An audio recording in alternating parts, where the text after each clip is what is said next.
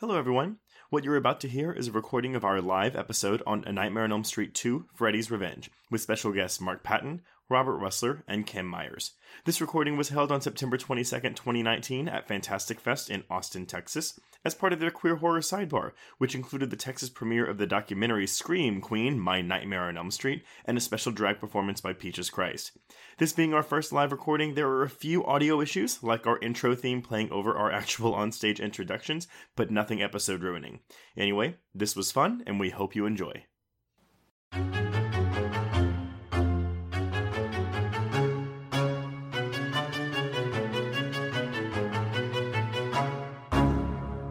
I loved it.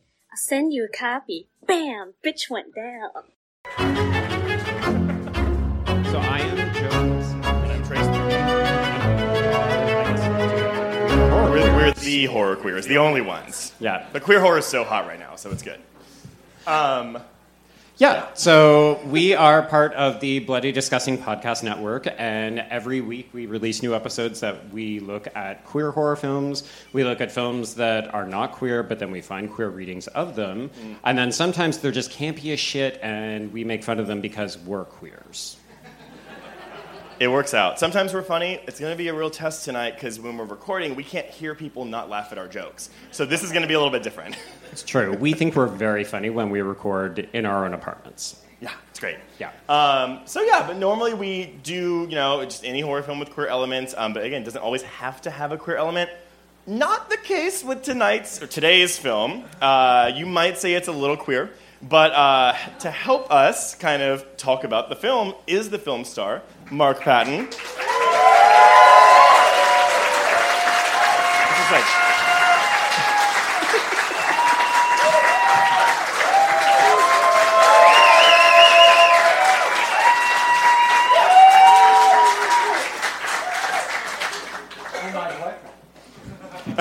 Oh, I see who you're really here for.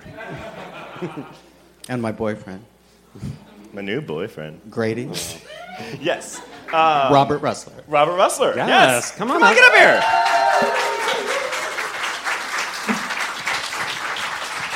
And Kim's going to be joining us.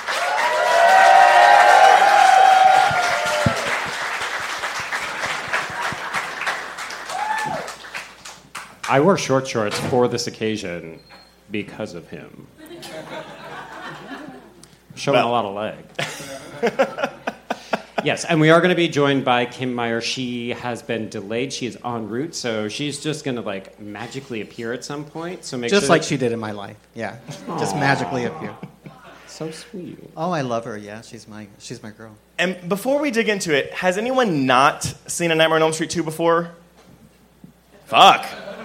Fuck me in the face. Okay, that's well, great. that is fantastic. Boo. Okay, well, that was the first one. There's many more to come.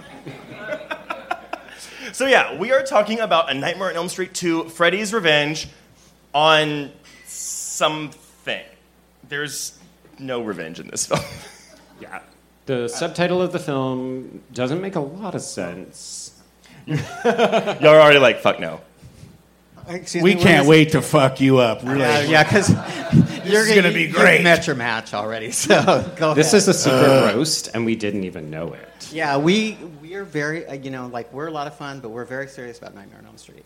Um, We love it. Yeah, well, I know you love it, but we like have heard all the tropes so many times that we don't play that game no more.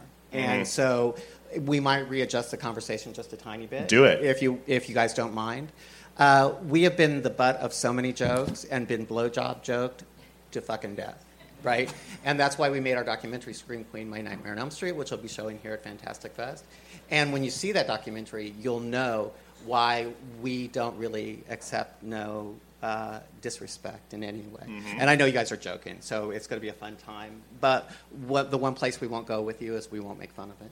Okay. Okay. We'll take it. So, so you know, because actually, this movie means a lot to a lot of people, Mm-hmm. and it's a touchstone for the gay community. And I've really, you know, gone out of my way to um, to lift the vibe on this. You know, I mean, it's like you can only be called a cocksucker online so many times and think that it's funny.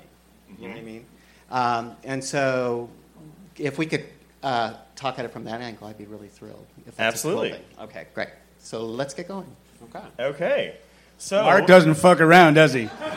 I mean, he's, That's a, he's a bitch, boy. he's already Come on. called us on our bullshit like two minutes in. I love it. This is what you came for. No. It never changed. It never changed. You know, it's going to be great, and it's like you know we're going to have a lot of fun, and we're going to like up the bar for you. You know, and it's like so let's go, have fun. You got all those questions? We can answer all of them. I, well, I fuck maybe. Yeah, we can. Um, okay, well, I guess so. Just some background information because I think a lot of the thing with the film is a lot of people perceive it, maybe not you people, but the general public, populace uh, perceive it to be a critical and commercial failure, which it wasn't really at the time. It actually made more money than the original film. Uh, you're looking at a $30 million domestic gross, which is $5 million more than the original film, which adjusted for today is like $73.5 million. Um, that's the most like boring statement I'll tell you today, I promise. Uh, but it's really, it's, it's interesting how since the film came out, it has been perceived as this bomb. And it wasn't. Actually, without the success of this film, you wouldn't even have the rest of the franchise. Oh, absolutely. Um, and that one, that's one of the things that I correct. Like uh, IndieWire just did a thing on it, and they, you know, the beautiful rave review of the of Scream Queen. But then they're like, well, you know, Nightmare on Elm Street was a commercial failure. It was a critical failure, uh, both of which are not true. Uh, it was a financial success. It was a critical success. It got great reviews from the New York Times, the London Tribune, major, major papers. The story's more interesting if actually that we were successful, because what happened to us afterwards becomes even more tragic. Um, and that has to do with, actually, it has to do with Wes Craven more than it has to do with uh, almost anything. But we can talk about that as we go along. For sure. But yeah, so I want to correct people with that. That like, it wasn't, uh, and it didn't become the gay movie until much further down the road. And then you have to deconstruct what people are saying when they say bad, mm. right? Because a lot of people say it's a bad movie, and what they mean is it's a gay movie. And some people will say it's a bad movie that it's not a Wes Craven movie. And somebody will just say it's a shitty movie. I think what I actually like about the film is it, it doesn't feel like a Nightmare on Elm Street film. Um, it very much feels like a possession movie that happens to have Freddy Krueger in it. And I think from the horror community in general, that's probably, I mean, obviously y'all have more experience with the fan reception than we do. But I think also it's, you know, you have the gay film, but you also have that it's, it doesn't feel quite like a Nightmare on Elm Street film. Right, and the reason for that is originally Nightmare on Elm Street came out, and I screen tested to play Glenn in the original uh, Nightmare on Elm Street. So Wes Craven didn't want this to be a franchise. He was adamant that there would be one movie, right? So Bob Shaye had given away all his money to get the first one made. So he was broke, and he needed to make another movie. So they threw this one together, and uh, and it was successful, right? The reason it doesn't fit into the series is because Wes kind of did like the most disrespectful thing you can do to an artist. He came back because he realized it was a billion dollar franchise, but what he did is he just ignored that they made the second one. He took the money that we made, made his movie with it, and went from one to three and pretended we didn't exist. And that's why it doesn't fit in. Of course, it doesn't fit in. I mean, he made no attempt to fit it in. And it was sort of like Roman, when we're talking, he'll talk about like, uh, it's kind of a cool metaphor, right? It's like people throw it away because it's a gay movie. It's like, and that's why I said what I said at the beginning of this. We're tired of being thrown away mm-hmm. just because it's gay. You know what I mean? That was the whole thing. Oh, it's gay, we threw it away. That's not the reason they threw it away. It's because Wes sort of just didn't want it to be. It wasn't his thing, right? And so, but he took the money, you know, and and so he moved on. So it's nice to correct that. I mean, still have it's fun. It is a standalone movie. It doesn't fit with the rest of them. But I think if you watch it tonight, you, you'll really enjoy it. But I think it's what makes it so fascinating, though, is that it, it, it is the outlier in the franchise, mm-hmm. but that's kind of what makes it refreshing to watch. Yeah, well, I think he had a great opportunity to do something really cool, which he didn't do. And it's like, if I were directing it, this is what mm-hmm. I would have done, right? At the end, Jesse should have killed Lisa, right? First of all. And she should have been disappeared because he was trying to get rid of the feminine anyway. That's what the whole thing is about. Yeah. So he, when she gave him a hug, he should have killed her. And then Fred, then Jesse and Nancy could have been the interlocutor to the real world and the dream world. And they could have joined forces to fight Freddy everywhere, and sort of block him in. Uh-huh. But since there's that big hole, in the in the middle of the thing. It's like there's no room to like they never even talk about us again. Yeah. You know what I mean? Like we don't like I'm the only person me and Lisa Wilcox, I think. Yeah. Are like kind of left alive and just like left out there hanging in the universe someplace. That's something with those 80s horror franchises, Right. though, where like continuity, it's like they didn't really care. But we're going to talk about the ending of the film because, yeah, like I, Yeah. I'm fascinated by what you wanted to happen then because Uh-huh. that's, yeah, but we'll, Okay. we'll get there. Um, so, okay, do we want to go through a plot summary in case, Of course, yeah. Joe? Sure. That's you. That's your cue. That's my cue. All right. I hope I didn't screw you guys all up. I'm really No. Oh my God. No. No. I ruined all their jokes. I am so terrible. We're going to keep trying to make them. And I'll keep putting them down. So it'll all work out fine. But that's like kind of funny in and of itself. Right. So, That's what comedy is. It's cringe. Yeah. but we're the butt of the cringe. But you know what? It's a nice change of pace. So that's good. This is true. Usually I get it from Trace. So, all right. So, bear with me, and also feel free to interject at any point. Okay. Okay. So here's your plot summary for Nightmare on Elm Street 2. After an opening dream sequence. That's wrong. God damn it!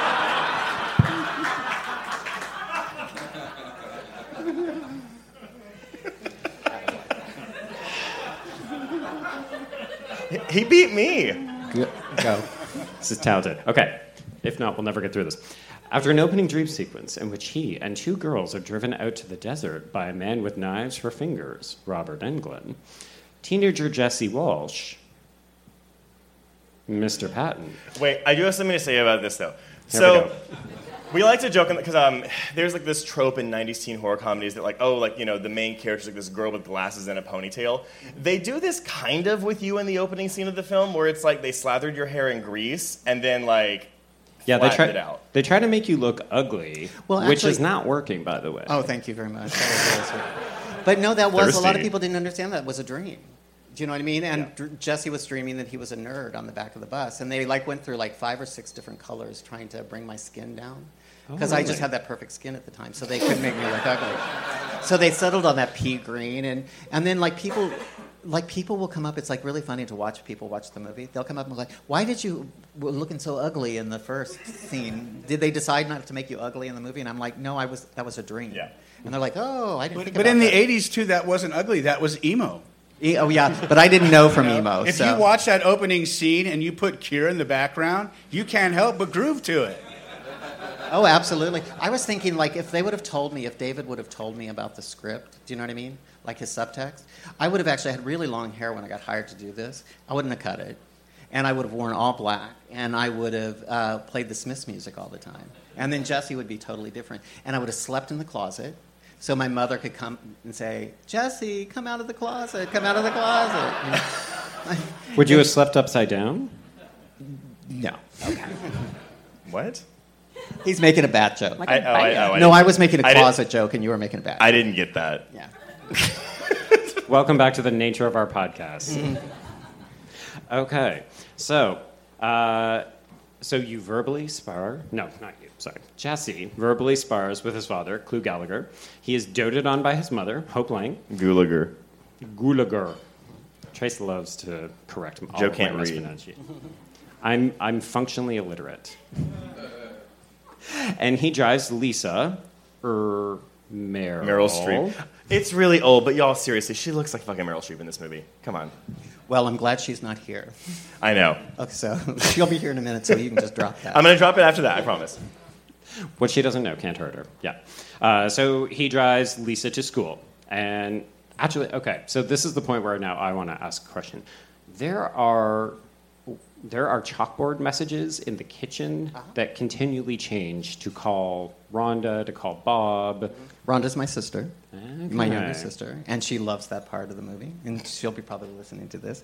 All of those people were special people to me that were on that board. Oh, so Oh, nice. There's your okay. answer.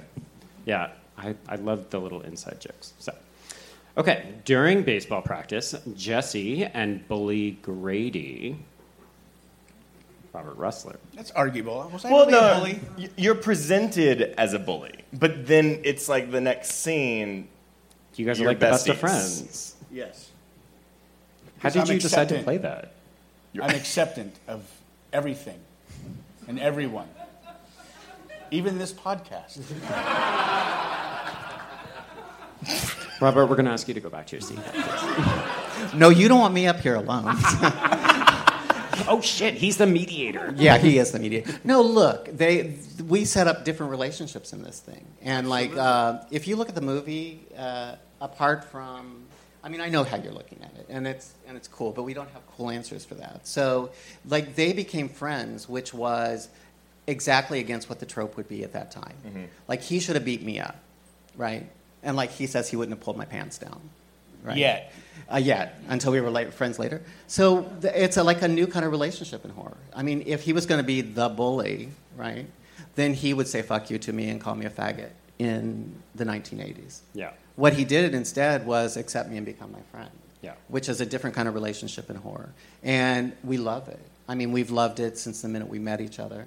And we've been very good friends, and like he says, he's been my boyfriend since the minute we met each other. His girlfriend's over there, but um, but we had that kind of relationship and it just spilled over into the film. So there was really no i mean we could have pretended that we were in like rad or something like that and like done that tropey kind of stuff. But actually what one of the things that's that's kind of different about nightmare on elm street 2 which is like not to blow our own horns is the actors were just a little too good to be honest with you. Kim is a really great actress and like robert is a really good actor because you don't he's not who you see on screen and I, on the other hand, am absolutely who you see on screen. I'm absolute. That's absolutely me. You see up there, because it was the first time ever in a film that I decided to drop my guard and let you really see me. So we were really playing the relationships as they were in and of ourselves, and I think that's what makes the movie stand up today. So I think you you buy them as friends. That that happened a lot, you know, you guys during the audition process and through the arc of the movie, and utilizing the dynamic of our own relationship and putting that on the screen. It, it happened right away. The very first day, the last day of shooting Weird Science was my audition for Nightmare on Elm Street Part Two, and I got dropped off by Downey Jr. He, he, true story. No, I, I, it was on the IMDb trivia, and I was like, "Uh, "Is that?" He true? dropped me off at my audition. He went, you know what, dude? Don't let anything ever get in the way between you and your work, because he was my mentor. He'd already been in like seven movies. Weird Science was my first movie, and I said I got an audition for this movie, and it's really interesting, but I had some, you know, apprehensions about playing a bully in this sort of context. And I'll keep it succinct. When I got to the audition, they asked me, Hey, did you read the script? And I said, Yes. And they said, What did you think? And I said, Well, to be perfectly honest, I, I really love the, the story and the concept, and I'm a big fan of Nightmare One. But, you know, for my character, n- none of my friends really talk like this. And they said, Well, what do you mean? And I said, Well, you know, there's, there's, there's no need for this gratuitous profanity and vulgarity if it doesn't have a sense of humor and if there isn't something in his heart behind it. And they said, Well, give us an example. And I flipped through the pages and it said, Are you fucking her for car fare? And I was like, Are you mounting her nightly or what, bro? And they were like, Hey, we like that. And then they said, Give us another example. So I turned the page, and you guys will remember some of these lines. It said, Fuck you, asshole. I was like, you know, Schwarzenegger's favorite line. Fuck you, asshole, right? And I said, uh, uh, Dude, get off my hood. It was very 80s back then. It was great. And they said, We want you to go read with that guy out there sitting on the stairs. And it was this pretty little thing right here. and I went out there and I met Mark. We didn't even really rehearse in, in, in uh, you know, in any way that you would normally rehearse. Like, we just spoke and talked and got to know each other a little bit and traded some ideas. And that's my point is, is that I never wanted to play this as the bully. What I wanted to do is play it as the straight guy who relates to the guy that wasn't gay, but related to the guy that was vulnerable, that was transparent, that was afraid, that was sensitive. And, and, and then let our relationship, you know, f- come to fruition in that way. Yeah, because there had to be a reason that I would go to his room. Like if he was like the bully and was beating me up, I wouldn't run off to him. Do you know what I mean? And like we think in that terms, but we were thinking in that terms constantly, but the writer wasn't, right? So we were like sort of fighting a writer who wasn't like a great writer to begin with. Was And Chaskin on set for any he of that? was. He yes, was. He was. He was rewriting this as it went along. and we're, uh, David Chaskin, by the way, the writer. Right. And you're and what you have to understand is like all of those guys will say, well, we never knew what was happening, that this was a gay movie, right? It's, they were shooting with two cameras, two crews, right? David was writing it as they went along, right? Everybody was kind of freaked out because they didn't really know what they were doing, and he thought, oh, they're not getting my jokes. I'll make them stronger, right? And somebody said to him when I did the tongue scene, Yeah. you know, they said to him, uh, Do you know what you're doing to this boy? Do you understand what you're doing? And he goes, Yeah, isn't it fun? But he didn't know I knew that until I found that out 10 years later. You know, and it's like that's when my resentment against him began because he knew exactly what he was doing. Yeah, And he in was gonna he was going to punk me in public, right? And I don't get punked in public, you know. So um, and it really, you know, it began a a, um, a journey for us. Like the journey of Nightmare on Elm Street is really really interesting part two, because we are all of in agreement right now that the whole reason we did this Nightmare on Elm Street two movie was to make the next movie, which is Scream Queen. And uh, there's something really fabulous about this movie beyond the fact that it's whatever it is. How many of you in the audience, honest to God, men, right, did this movie mean a lot to you when you were a teenager? You know, the they there was a whole current going on inside, and women, ha- uh, the same. Do you know because people recognize themselves in these characters for real, and that doesn't really happen in 80s horror movies all a lot. You know what I mean? But we were doing our own thing, you know, because we had to. It was sink or swim. We honestly, the director, Jack, was a little in over his head with the uh, prop, uh, with the, the mechanicals, and he admitted that. You know, it's like he didn't know what he was doing. He'd never done it before. So all of a sudden, he's not really paying attention to us. We're just like kind of swimming on our own there. And that's what you get when you put actors together. They'll find the depth in the, in the material. Well, and and to be to be fair, I don't know if it's the right phrase, but like um, Don't need to be fair. well, I'm saying uh, it, I I get him being you know so concerned with the technicalities of it, but at least on that point though, the special effects in the film are probably some of the best in the franchise, which is saying something. Ever, yeah. Yeah. Because they're it's all uh, pre CGI. I mean, that's Yeah. all real stuff. That's all practical. But that's the funny thing too about Nightmare 2. It was, you know, said to be this failure and it was said to be sort of the black sheep of the nightmares, but it wasn't. And it, it stood on its own. I think that some of the scenes between uh, Mark and Robert were some of the darkest in the whole series. I thought he was frightening in a couple of those scenes. And, you know, it wasn't your typical, you know, uh, uh, 80s uh, art that was going on here. There was a lot more complexities going on, so people didn't know how to take it. But I've done 10 movies in the 80s like that. You know, at first, Weird Science wasn't really a big hit, but it's become this cult classic over the years because when you go back and watch it, you see things that you didn't pick up the first time. The same thing happened with Vamp, the same thing happened with Thrashin', the same thing happened with a lot of other movies that I did, but more than any of those other movies, it happened with this movie because we can still watch it today and it can strike up a whole conversation that doesn't get anywhere as deep or or as meaningful if you watch any of the other movies. Well, and that's actually what I want to touch on too. So you had mentioned, you know, at the time, you know, it wasn't considered the gay movie. When do you think He that- said you look like Meryl Streep. He said it. He said you look like Meryl Streep. This Ladies and Kim gentlemen, Myers, eh? Kim Myers is Kim in the Myers. building.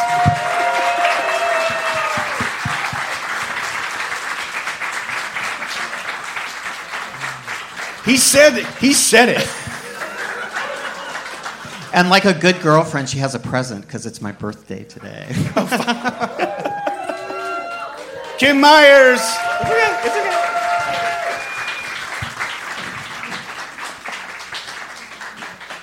He was like, I'm not going to tell her when she gets here. I told on you, boy. That's really kind of fucked up. I love how it's all How going to you Trace betray and it me like me that? said it. Her husband knows karate and shit. May I ask a quick question? Ha- has ha- have we sung Happy Birthday yet?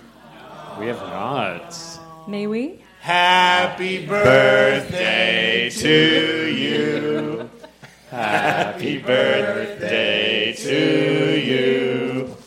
Happy birthday, dear mom. He's not a singer. Happy birthday to you. And many more. They're very, they're very protective of me, as you, you'll, you'll find out very quickly. That's why we put him in the middle. Well, I am so sorry. So sorry. She went to the other Alamo. She went to the we went to the other Alamo. We were prompt, but we were at the wrong theater. and then there's a festival going on there, and we, we called a Lyft ride, and then we called two Lyft rides, and they couldn't get whatever. She's the, We're the here. most on time of all of us. Oh, I don't like being you know, late. So this is a wonderful day. It's like it's all full of surprises. Like we're really excited. She was actually in the back the whole time. We just planned it as a big entrance.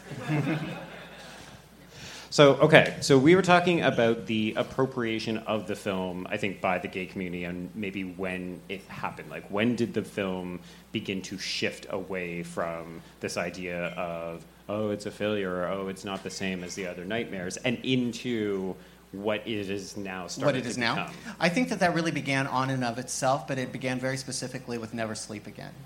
Um, I had I quit acting one day, and if you look on the internet, if you look at actors' careers that are ending, there are there are scratch marks all over them, like trying to hold on. There's none in mine. It's like I'm in the business one day and I'm gone the next. Because I literally said I'm finished. I went into my agent's office and said I'm done. I had been at an audition at CBS, and they asked me. There were 15 gay men in a room, and I was going to play a gay character on television. And They asked me if it would be okay with my girlfriend if I kissed people, uh, would, if people called me gay in public, would it bother her? And would I be able to like stand up to the scrutiny of people thinking that I was gay even though I really wasn't? And there were 15 gay men sitting around this table, and we were in the middle of the AIDS crisis, and I thought, I'm out of here. You know, I'm literally out of here. I'm out of this self-hating game, and I closed up shop and I left. And um, I went to Mexico eventually, and I live in Mexico. I'm married to Mr. Hector Morales over there, and um, we live in in the Missouri of Mexico. We don't live like Palm Beach or anything. We, I mean, we live in the farm country of Mexico, and we love it, you know. And I was very happy with my life.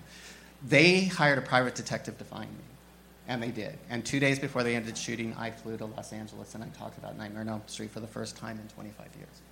And I had gone under the auspices that they were going to let me confront David Chaskin about him punking me for 25 years.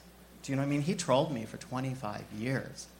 Not once, not twice, 10 times a year, like clockwork. And uh, so, and then when the movie came out, um, and I won't get into Scream Queen too much, but when the movie came out, I was like, oh my God, I don't want this to be, and this you'll see why I'm tender about this. This will explain a lot to you about what I said the, at the very beginning of this. I do not want my epitaph to be a blowjob joke. Um, if you look on the internet now, after the last five or six years, you used to see Mark Patton as a faggot. He screams like a girl. He is a cocksucker. That's what people said about me, right? Jesse is a big old faggot. He sucks Freddy's dick, right? Now, when you look up Mark Patton on the internet, Mark Patton is a social activist who has brought homosexuality out of the closet in the horror community. He's Right made on. it safe for, hor- for horror fans Well, to be gay. like.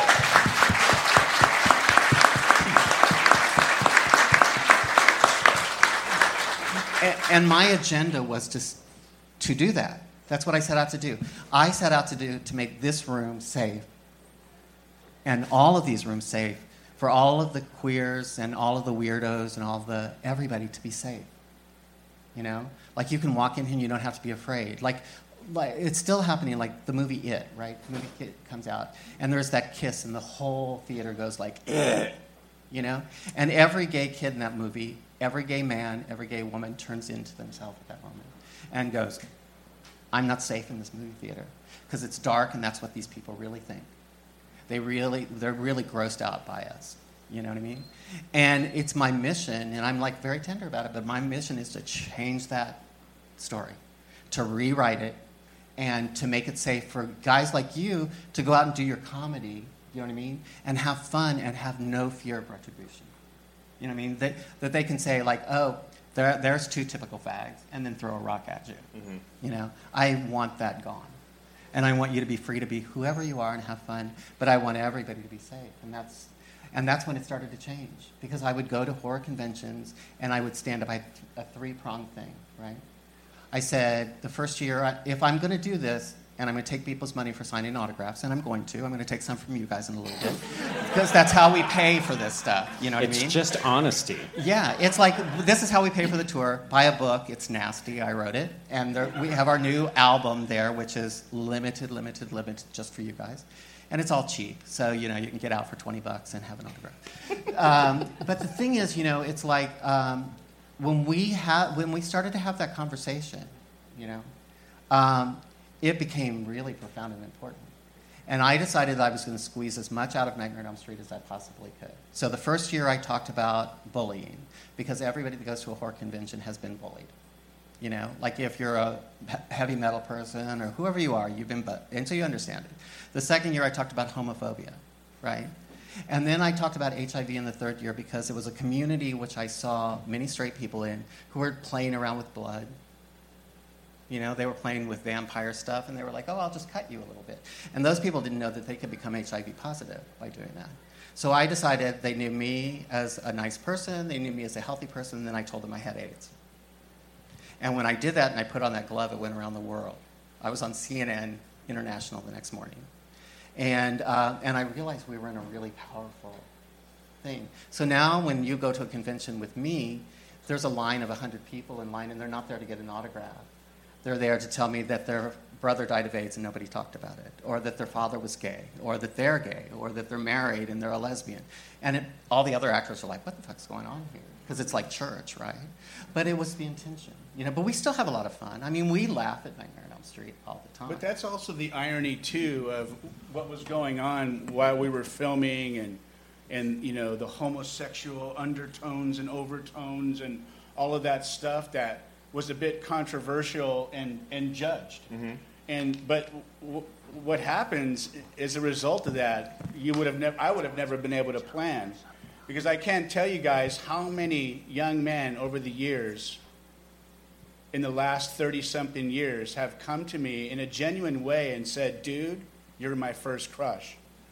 That movie made me feel good about who I am. And it wasn't about me at all, it was about him.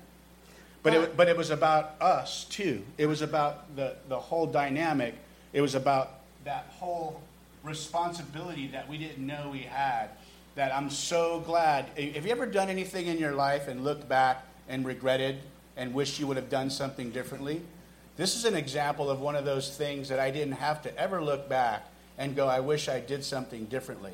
And it wasn't about patting myself in the back or being proud of myself, but it was about a self gratitude. Like, I'm so glad my mom and dad raised me to be who I am.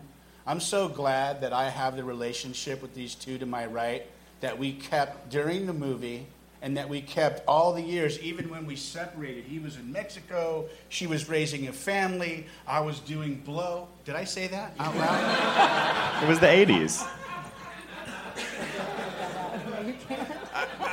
I, I was partying with Grace Jones. I'm sorry. Hey! Blame Grace Jones. When in doubt, blame Grace Jones. Everybody knows about the three-way. But, I was really raising but you a see how that but, but you see how that works out. It's like, you know, that whole time when people are saying putting labels and calling something good and bad, you know. You guys know that farmer joke. There's no such thing as calling good and bad because some of the things that you think bad turn out to be the, this fantastic attribute in, a, in someone's life. And sometimes when you think something great happens, it turns out to be a little curse in disguise.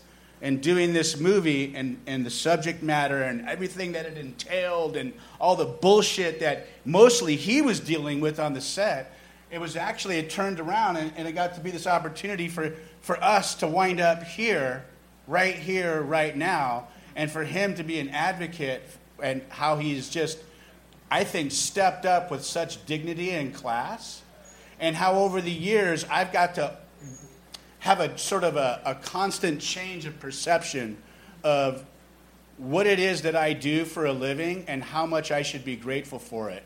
And, and all those guys that came up to me, every single one of them, I'm so glad to this day that I hugged them and I went, I'm so stoked to meet you, you know?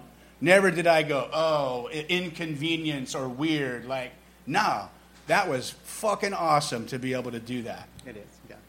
I love you for that too. It is really true. Well, I think one of the things that the film does so exceptionally well is that if you empathize or identify with Jesse, then it becomes safe to, no offense, to uh, you know covet Grady a little bit. Oh, absolutely. And, and We I do. think to also include Kim in this, uh, you know, Lisa. There's such a genuine affection that just leaps off the screen between your two characters. Like your the first interaction, Trace and I just rewatched We this film yesterday yesterday, morning, yeah. and we were like, the writing is so shit. Like the, he opens the door, and you're you're completely uncertain as to whether or not Jesse and Lisa have ever met each other. But then they're in the car and they're driving to school, and the relationship feels authentic, even though every other line of dialogue is that Jesse is new in town and he's still finding his way. And you're like, okay, that doesn't make any sense. But these two performances feel Yeah. very real. Well, again, Lisa's super popular, but like she's just hanging out with the new kid. You know, outside of the pool party, you don't really get to see her interact with anyone else, despite the fact that she seems to be like the it girl in school. Yeah, and you know that she likes him, and you know that somewhere along the line she realizes that Jesse, you know, isn't going to like her back the way she wants him to.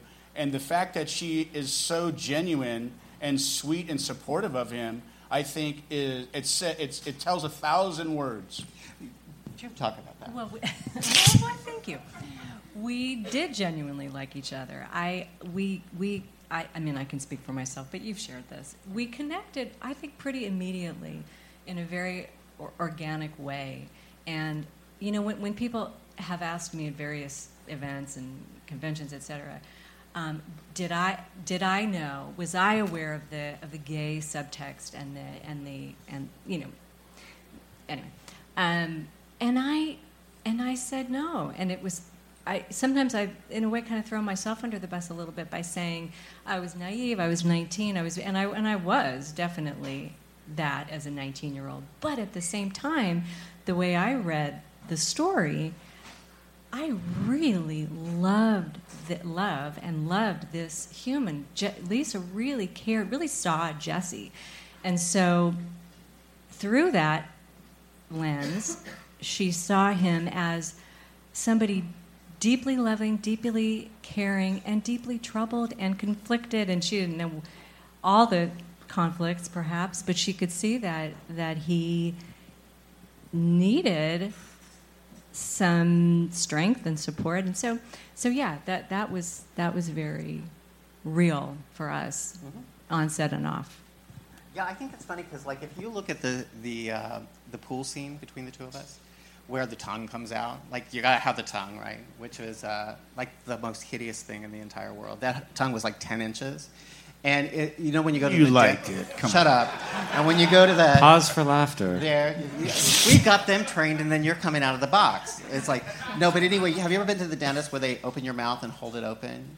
And that's what a dental grip was in my mouth to hold that thing in my mouth for eight hours. And I was a smoker at the time, so I really wanted a cigarette.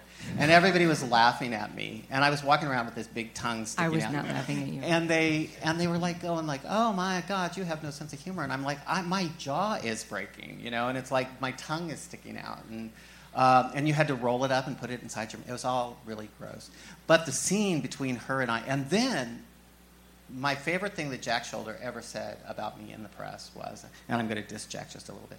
He was like, "Well, it's obvious afterwards that Mark didn't know what he was doing sexually. I should have known he was gay because he didn't know how to have sex with a girl."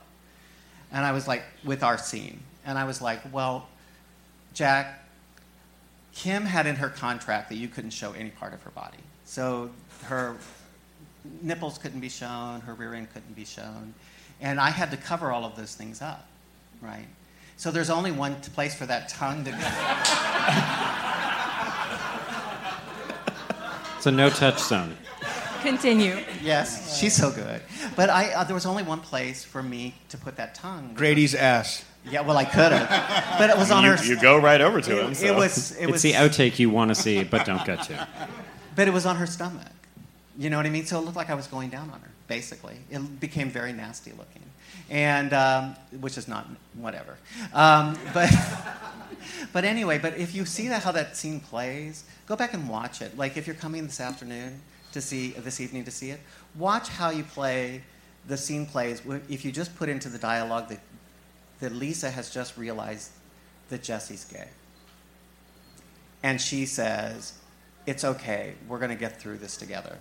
I'm going to walk you through this. Mm-hmm. And I had a girlfriend just like that that did that with me. And we and that's the scene we were playing, I think, really even though we didn't know we were playing the scene, Mm-hmm. you know? And but it plays beautifully. So just add that little thing in. Like she was like, "Oh my god, he doesn't like girls." Oh, okay. And then she becomes his friend. You know, and, she, and that's a real hero because she was the hero of the film. Well, I think that's a good transition, though, and then what does Freddy Krueger represent in this film?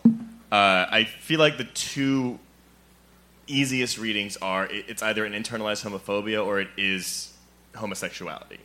And uh, I was like, did you shift? Well, you know, because Robert has his whole ideas and opinions about that, and it's tough to speak for his character because R- Robert's, you know, so well spoken and and he has so many ideas, and and um, it's it's difficult, I think, for us to answer that question. I think that that question has to be geared toward toward Robert. Uh, But I don't necessarily think so, because I think even as an audience member, you can read the film a certain way. There, there is the way Robert played it, but even as a viewer, intentionality doesn't always matter per se when reading the meaning of a film. That's right. And I will, and actually, I'm going to agree with him Yeah. because I'm going to like kick the bucket down the road a little bit. If you see Scream Queen, and when you do, and some of you are going to, uh, uh, Robert was playing the homosexuality. He was seducing Jesse. He talks very clearly about it. He talks about one time rimming my mouth uh, with his glove and, and being seduced by my beauty. And he plays them as love scenes, he, but he plays it as Beauty and the Beast and he's the beast and I'm the beauty and he wants my beauty. That's how Robert plays it. So that is homosexuality. I mean, you can. But that's a, and, and- also too, because it's not about disagreeing. No, yeah. Or contrary, because I well, there's no right I heard to read a Robert say that, and we did have that discussion. But it's kind of back to what we were saying and what Kim just said, and it all kind of comes together. Is a lot of these things got played out, you guys, organically during the making of the movie. So it really wasn't premeditated and pre-thought oh, out and pre-rehearsed. Like everything, sort of the relationship that you two had, the relationship that we had, and the relationship that Robert had with Jesse's, with Mark's character Jesse all, all those things sort of kept playing out. That's why they were there writing on the set. That's why there was so much discussion in between while we were filming because, uh, contrary, you know, I was very aware of the, the gay subtext right away. And I started asking questions about it right away. Not that I had a problem with it, but as an actor, you want to know who am I, what am I doing, where am I going, where have I been, what do I want, and motives and, and, and, and so forth after a while, it's like, you know what? We don't need to overanalyze this. Let's just let it play out. And it was one of those things where everything was just played honestly. And I think that's why there was so much to talk about after the, the film came out. Yeah, but I think he's talking about after the fact, aren't? Yeah. Don't you see? Um, and the thing is, it's like people come to the movie with their selves, and that's what's great. I mean, it's like when you're a painter, you paint a painting, you paint it on the wall, and you have to walk away, and people get to think about it whatever they want, right? And like Jack is on the record with saying like this, and I had to have a conversation with him because he was like, "This is not a gay movie. This is not what I made, right?" And I'm and I said to Jack, "Well, what we're talking about is not what you made. What you made is one thing. What it became is another. Mm-hmm. Mm-hmm. Yeah, and we're people- talking about what it became." Well, Right. so like I mean, because we we you know we read the comments sometimes on our own articles. Right. You know, we um, we did a reading of Scream, which is written by a gay man, Right. and the killers are two males, heterosexual, but you can read them as gay. Air quotes. right. But we got so much flack for it because it's like, oh well, Williamson has never said Kevin Williamson, the writer of Scream, has never said they're gay, but that doesn't matter. It, yeah, doesn't. it doesn't preclude the reading. Oh, I mean, the same thing's happening right now. I have like the most interesting thing going on on Facebook right at this particular moment. Do you mind if I tell? Tell us everything. Tell okay, us the dirt. well, I put up a quote about Tyler Durden about being a snowflake and what it, where a snowflake came from. That's It- Fight Club. Fight Club. Yeah. Okay. Fight Club. Fight Club, and it was you know it's a gay man talk. Well, Tyler Durden is not real, right? He's a manifestation of. Spoiler alert. He's a psych. Brad Pitt. Twenty is a, years later. Right. He's a psych. It's his psychosis. But that article, that thing has been sh- shared over fifty thousand times now. A thousand five hundred times off my page, and like the the straight guys that come on the thing are like, Tyler Durden. Is, this is not about sex. This is not. This is about guys who go to a club and fight each other. Oh, it's Oh, yeah, about because masculinity. And he's it's an like, yeah, and they fuck hero. each other too. But you like you don't want to. You know you don't want to get into that part. And it was written by a gay man as a treatise on toxic heterosexuality. That's what the movie's about. But a lot of guys grab a hold to it and I, I want to be Tyler Durden.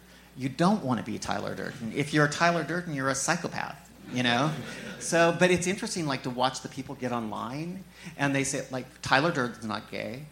Like I had one guy go off on me so strongly about somebody made a Freddy Krueger with a rainbow sweater, and I'm sure many of you have seen it. And the guy wrote me and he's like, "Why do you fags have to have everything?" Freddy's not gay. true, we're taking Robert over the world. Rusler's not gay. Why do you, why do you have to make Freddy into a faggot? And I was like, dude, first of all, you know he's not real, right? and second of all, you know that he's a pedophile child molester murderer. You can have him on your team if you want. We don't.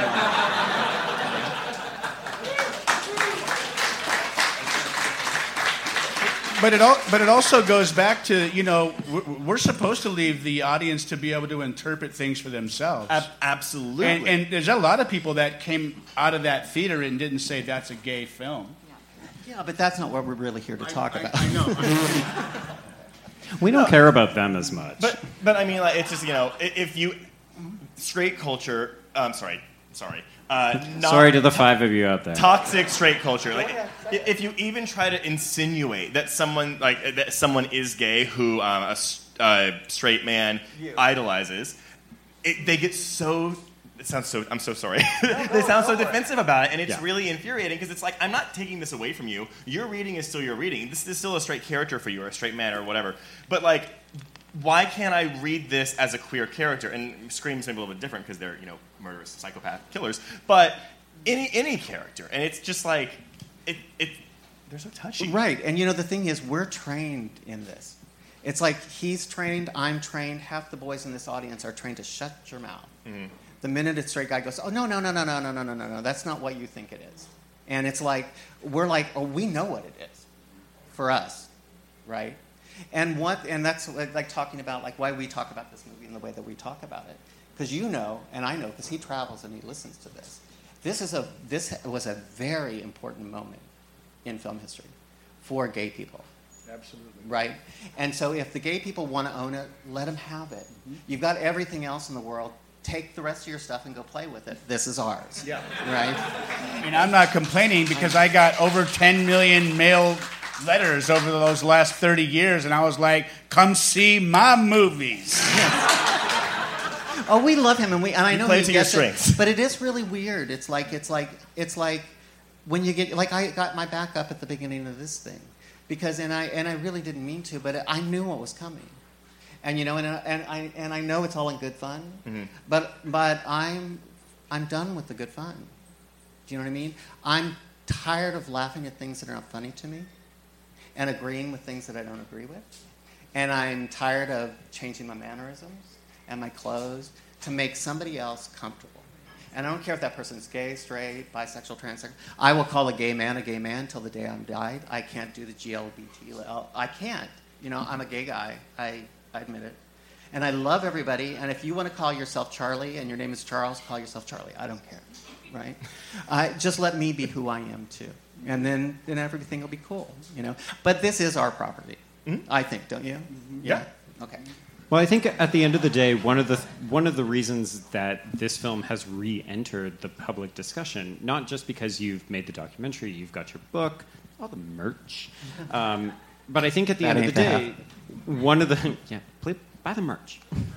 I think at the end of the day, one of the reasons that people love this film, like to me, whenever I mean, partially, people come out to talk to us about it because we have a podcast called Horror Queers, so Well, people want to talk to us about it. I think it's important to too, like the, the horror genre has a very sizable queer following, and it's Yes. because queer people grow up as outsiders, as outcasts, Yeah. hiding things, and horror is a good cathartic outlet to let that out. Not, yeah.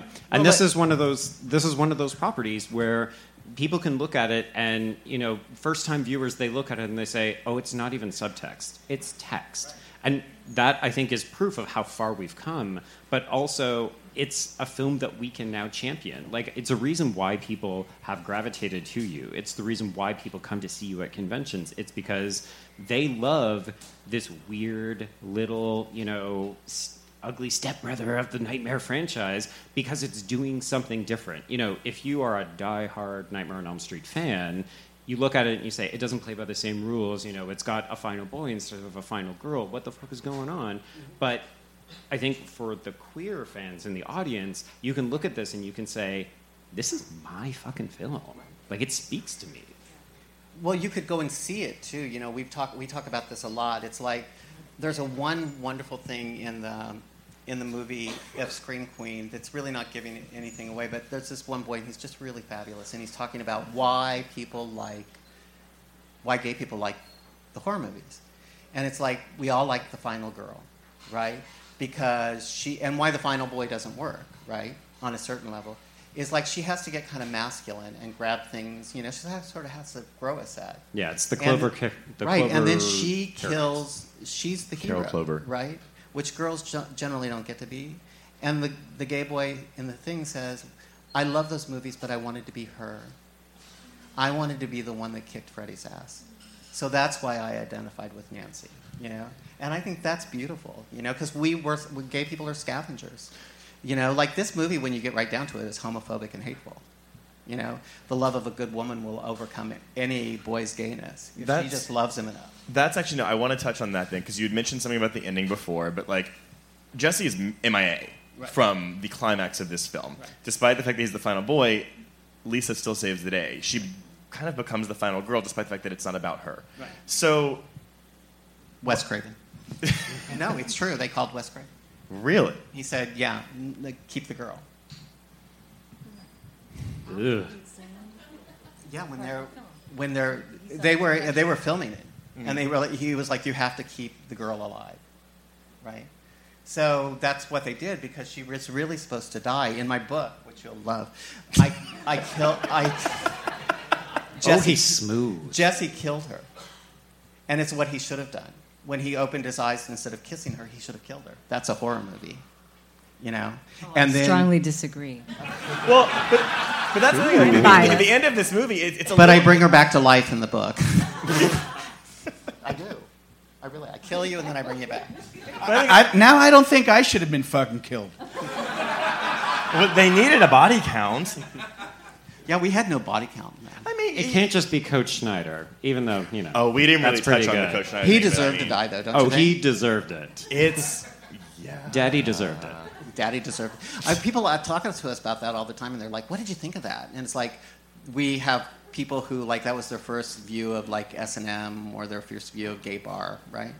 But uh, I always say like, well, he was a child rapist and Freddy killed him, so Yeah, 'cause he was also trying a to- predator. Yeah, he's a predator. So uh, in our terminology today, in the '80s, they didn't think that. But if you saw that in a movie today, you'd be like, oh my god, you know, the gym coach is going to like rape the boy, and the, you know, and I figured it wasn't the first time he'd done it. I know because he likes sweet boys. Well, he also gets a bunch of balls thrown in his face before he dies. Oh, I know, and he plays with his balls before Yeah. a lot, like the basketballs and the tennis balls. And over the years, fans have said, you know, the first time they saw a, a naked man was either Schwarzenegger in Terminator Or or, Nightmare. Coach Schneider in Nightmare 2.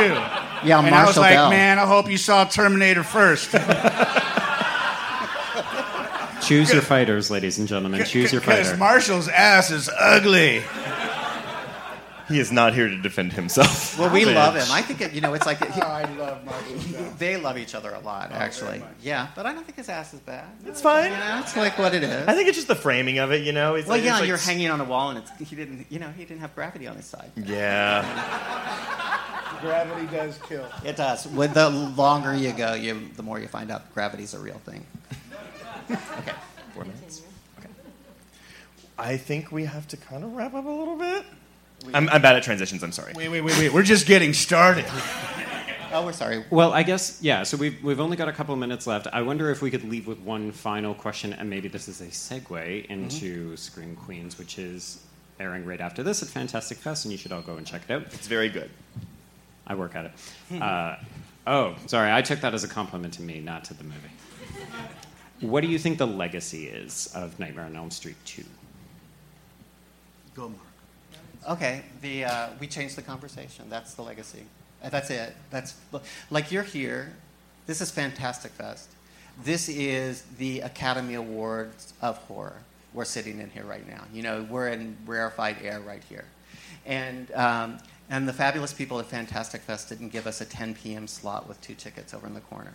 We have the whole day, right? This is all Nightmare on Elm Street 2 right here today. And I encourage those of you who are lucky enough to get a ticket.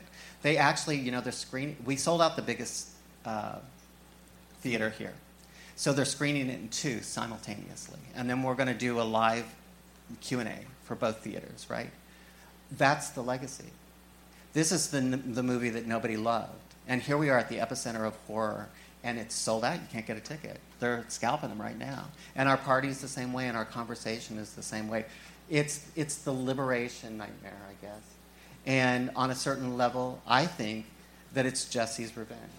And I I always hated the name of the movie. And I think, you know, in that movie, yeah, it's interesting with Nightmare on Elm Street. You see the first one stars Heather Langenkamp. And the next one stars Mark Patton with Robert Englund. And the next one stars Robert Englund and nobody else's name. Right? Or Patricia Arquette? Yeah, and well, part yeah. Well, part, Patricia didn't want to come back. she you know what I mean? Uh, and that's poor Tuesday. You know, like she like if you ever see Never Sleep Again, poor Tuesday. But She um, bitter? Yes, she is, and I, she has every right to be too. Absolutely. It's like if you have a film and where everybody's talking about you and you don't get to rebut them, and they're your peers and you worked with them and they talk about how what a loser you are. Yeah, I think she has a right to be pissed off. And I think the directors, and that's one of the things that I had about Nightmare on Elm Street. Right before this, I had worked with Robert Altman, Francois Truffaut, uh, Geraldine Page, right? A director's job is to protect actors, to let them be free. And so, for the first time, what I was doing in Nightmare on Elm Street 2 was, for the very first time, I trusted people to let my guard down completely. And I was climbing Mount Everest because I could play any freak that you wanted. A, a walk-in nervous breakdown, not a problem for me. The Mount Everest for me, because of my self-esteem, was to play a normal all-American boy. And I wanted to see if I could do it. And I trusted these people to let me do it. Nobody ever told me that the scream didn't work or the dance wasn't good or I looked a little gay up there. And people say, what, what did you think the first time you saw yourself in this movie? And I used to have a really cute story, right? About how I was at MGM and the screen's really big. It was an IMAX, and I was just thrilled because my dream had come true and I was a movie star. But what I really thought was, my God, you look like a fag and everybody's going to know. And that's the legacy right there. Because I'm in love with Connor Jessup right now in a movie called Closet Monster, which is 2015 TIFF. We did write an article on it last year as well. Attaboy. that boy came out on his 25th birthday. Yeah, he did. And he got tired of answering those questions, and now he don't have to answer them no more. Do and that's still- the legacy. Do you still think it's difficult though? I mean, and even like I mean, it's different than it was in '85, but like you know, like for Connor to come out even today, like get work in Hollywood. Well, it is because you know what the thing is is like it's not the industry, it's not Netflix, it's not any of the. It's the people that are embedded in the industry, and generally they're homosexuals that are the roadblock right now. Mm-hmm. It's the managers, the agents, and the casting directors. And the casting directors say, "Oh, they don't want any gay people." But if you go to the head of the network, they'll say, "We don't care who it is as long as you put them there." And there are thousands of gay actors who are out now, right? What's going to be the holistic moment. We used to think it would be like a cis male who like presented as straight and he would get to be the big movie star, and then big reveal he's gay, right? It's not going to be it. It's going to be that boy who's really fabulous. That like Timothy Chalamet. That like we don't really care if he's gay or straight, whatever. He's just fabulous. Mm-hmm. And the, and Lukas Haas. That's those people are coming.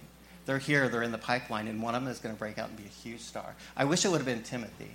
I mean, I loved him in Call Me by Your Name, but I wish they would have put a gay boy in that role. Be, and also the same with With Armie Hammer. And With the Armie changes that, that have come from the 80s, you know, are not only with the gay community, but also with African American, with women, with Hispanic. And, and being an actor, as long as I've been an actor, I've got to know so many other actors. And when you see firsthand the challenges that they've had, women in the 80s had it, had it tough. They had it very tough. I had a lot. I had a lot of black buddies in, that were actors in the '80s, and they had it tough. And you know what? Those changes have been getting better and better, but more change needs to come. And, and you know, all inclusive means all inclusive, not just a percentage. And, you know, I think that's part of the legacy, too, is that absolutely this is, this is like the gay community's movie as far as horror movies. When people always say, Did you guys know that this was gay? That's gay subtext. You, you, you said it right. It was like right in the text. And I always answer like, hell yeah, I did, right? But it's, I do it in, in, in sort of joke, but the real truth of it is, is that's why it played out the way it played out. And, and you know, that's why I think that we have a lot to be proud of. I'd like to just say one thing, and I know we're closing up, but I would love, I would love to propose, and she's not here, but I would love to propose this as something for you to do, or somebody to do. I would like to have a conversation with Elizabeth Berkley from Showgirls, because she had exactly the same experience that I had. You know, she went into that movie thinking she was going to be a big star, and they made a laughing stock of her, and then the, and then it just piled on. Her agent fired her. She couldn't get a job. Yeah, she couldn't do anything, and she did what the director asked her to do. And she's still carrying that shit around with her day. And I would love to sit down and talk to her about what the two of us have in common and how we've healed from it. Because show, the Showgirls documentary Yeah. comes from a different angle, Yeah. and Scream Queen comes from a totally different angle. And when you meet the two in the middle, that's where you find the truth. So, Elizabeth, I'm here for you, darling. Netflix, make it happen. Well, I, I know it's not, I, I, but like, because Verhoeven came out in like 2014 in an interview and finally said, "I did that," and it's Right. like, where where were you the other 19 years Right. when Yeah, this he hung her out to dry. He got Starship Troopers right after Showgirls, which was like a 70 million dollar budget in 1997. Right. After Showgirls bombed. Right. But she was sitting on the corner trying to sell her goods because, you know, like sell her, the things in her house, because people made a joke of her. You know what I mean? And what the director was responsible for, that's what he did. And he's a crazy motherfucker and not very nice man. oh no, But- he's terrible. Yeah, he's terrible he- to women. He did that to her. David did to me what was done to me. He did it intentionally. They punked her for 25 years. They punked me for 25 years, and we finally got the courage to stand up and say no more.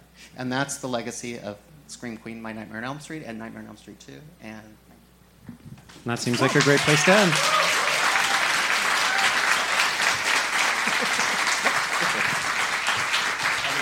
I think so. On that note, I think we can cross out A Nightmare on Elm Street 2, Freddy's Revenge. Yes, and we can cross out Horror Queers podcast. thank you very Thanks. much. Thank you, everybody. Yeah.